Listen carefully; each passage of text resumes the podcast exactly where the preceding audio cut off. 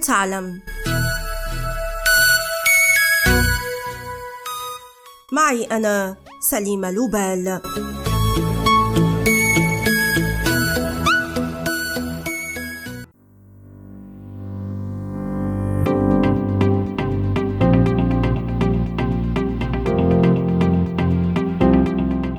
الجرافيت هو معدن طبيعي يعد أحد أهم مقومات الانتقال الطاقوي الذي يراهن عليه الغرب للحد من الاعتماد على الوقود الأحفوري. فكيف ذلك؟ اولا لنتعرف على خصائص هذا المعدن. هو مقاوم لدرجات الحرارة العالية وموصل كهربائي وحراري ومادة مقاومة للصدمات الحرارية ومستقرة كيميائيا. لذلك تستخدم في الصناعات الناشئة الاستراتيجية مثل مركبات الطاقة الجديده وتخزين الطاقة بهدف حماية البيئة.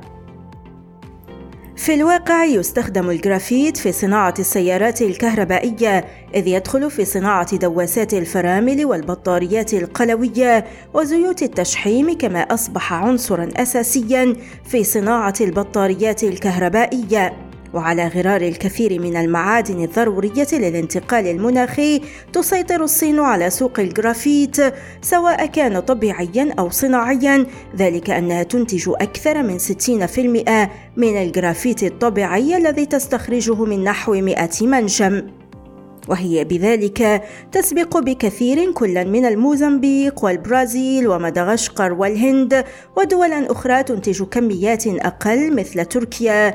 وروسيا وأوكرانيا.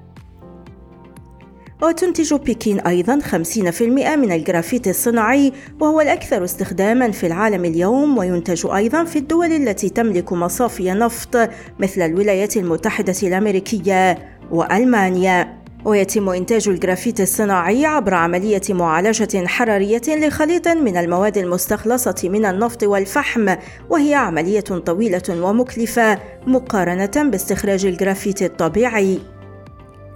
في صناعة السيارات يعمل الجرافيت الصناعي على زيادة كثافة الطاقة وتقليل وقت شحن بطاريات الليثيوم المستخدمة لتشغيل الجيل الثاني من السيارات الكهربائية. وفي المركبات الهجينة تعمل المواد المضافة مع الجرافيت وأسود الكربون بشكل ملحوظ على تحسين التوصيل الكهربائي وعمر الخدمة.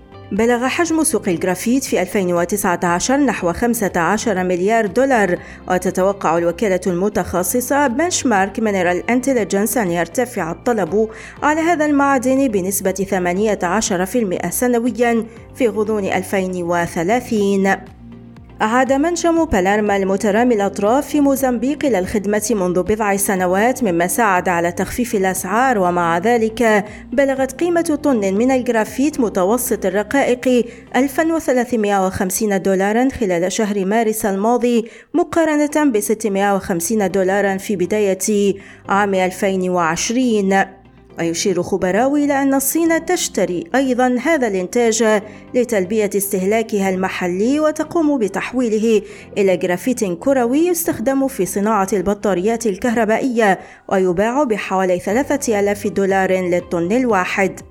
كما يراهن خبراء أيضا على أهمية قدرات التعدين في إفريقيا لا سيما في تنزانيا وناميبيا ومدغشقر لكن تشغيل أي منشم يستغرق ما لا يقل عن عشر سنوات وتمويل ووقت طويل. وللبحث عن حلول بديلة أبرمت شركة صناعة السيارات الكهربائية تسلا اتفاقية إنتاج في لويزيانا مع مجموعة سيرا ريسورسز الأسترالية لكن يبدو أن المخاوف من نفاذ هذا المعدن على المدى المتوسط تزداد يوما بعد يوم مع تناقص الإمدادات مثلما يحصل مع النيكل أو الليثيوم